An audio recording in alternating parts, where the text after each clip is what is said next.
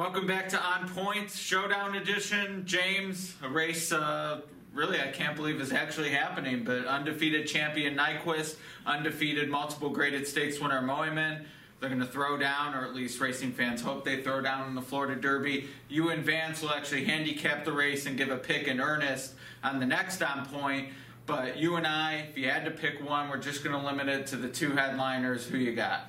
Well, I, I would go with uh, Nyquist perhaps because he's got speed, and I'm just like wondering if there'll be any other speed. I mean, he's got a tactical advantage, and for me, you know, this this could be his derby. I mean, they're going there strictly for the million dollar bonus, whereas uh, you know Mohaymen and McLaughlin. You know, they're thinking more Kentucky Derby in my eyes than uh, Doug O'Neill and the connections of Nyquist. Yeah, and, and, this is a mile and an eighth, and I'm not nearly as big on the mile and a quarter card as a lot of people are. But I did notice an interesting thing. If you look at the Breeders' Cup Classic futures, Mohaymen's 15 to 1, Nyquist is 50 to 1. Right. And granted, that's very unscientific, you know, reasoning for a mile and a quarter and it's months away, etc. But to me, that pretty much tells you all you need to know about what people think of their futures are down the road. And as you said, this is a million dollar bonus. It's a mile and an eighth. It's a track that can favor Nyquist style versus Mohaymen.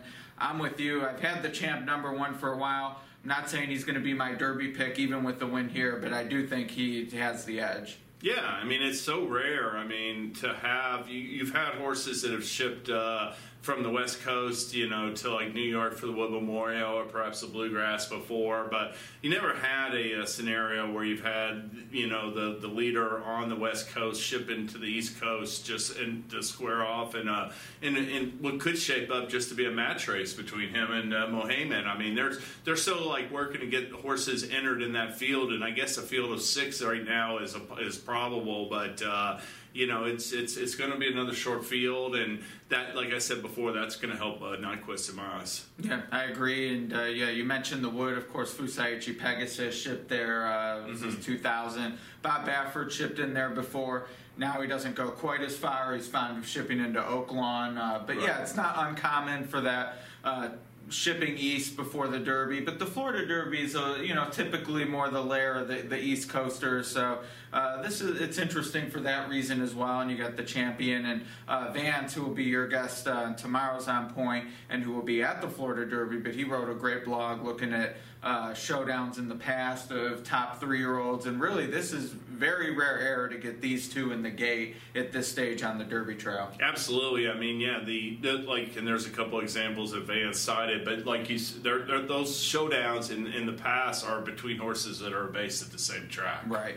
Yeah, or or maybe as two year olds it happened, and then they go their own separate way at three, like affirmed in Alydar and Spectacular right. Bid uh, the, the next year. But yeah, this is uh, definitely special. I think it's going to be a great race. Uh, I think you know I don't know how much we want to say we're going to learn because it's like you said, Mohaymen doesn't have to win, and Nyquist might not be mile and a quarter at his best at a mile and a quarter, et cetera, et cetera. But you know, for the money involved and for what's on the line, this is a big race, and I know we'll be looking forward to seeing Vance take on it. Yeah, I mean it's you know it's back to back weekends at Gulfstream where they're going to have a lot of focus. You know, yeah. after the Rainbow Six and now this uh, Titanic showdown. So uh, yeah, looking forward to Vance's uh, coverage down there. All right. Well, again, uh, join us on the next on point. Don't join me. You'll join uh, James and Vance. They'll uh, look at the full field. Uh, we have the lane, or excuse me, the spiral stakes as well this weekend. And then the action shifts uh, to Keeneland next week, opening day, the Wood, Santa Anita Derby. Lots to talk about yeah. over the next. And Ed, Ed, will be at uh, uh Turfway Park uh, for the uh, spiral draw. So that's right. Lots of good information on his Twitter account. So check that out. All right, we'll leave the links below and join us tomorrow for another on point.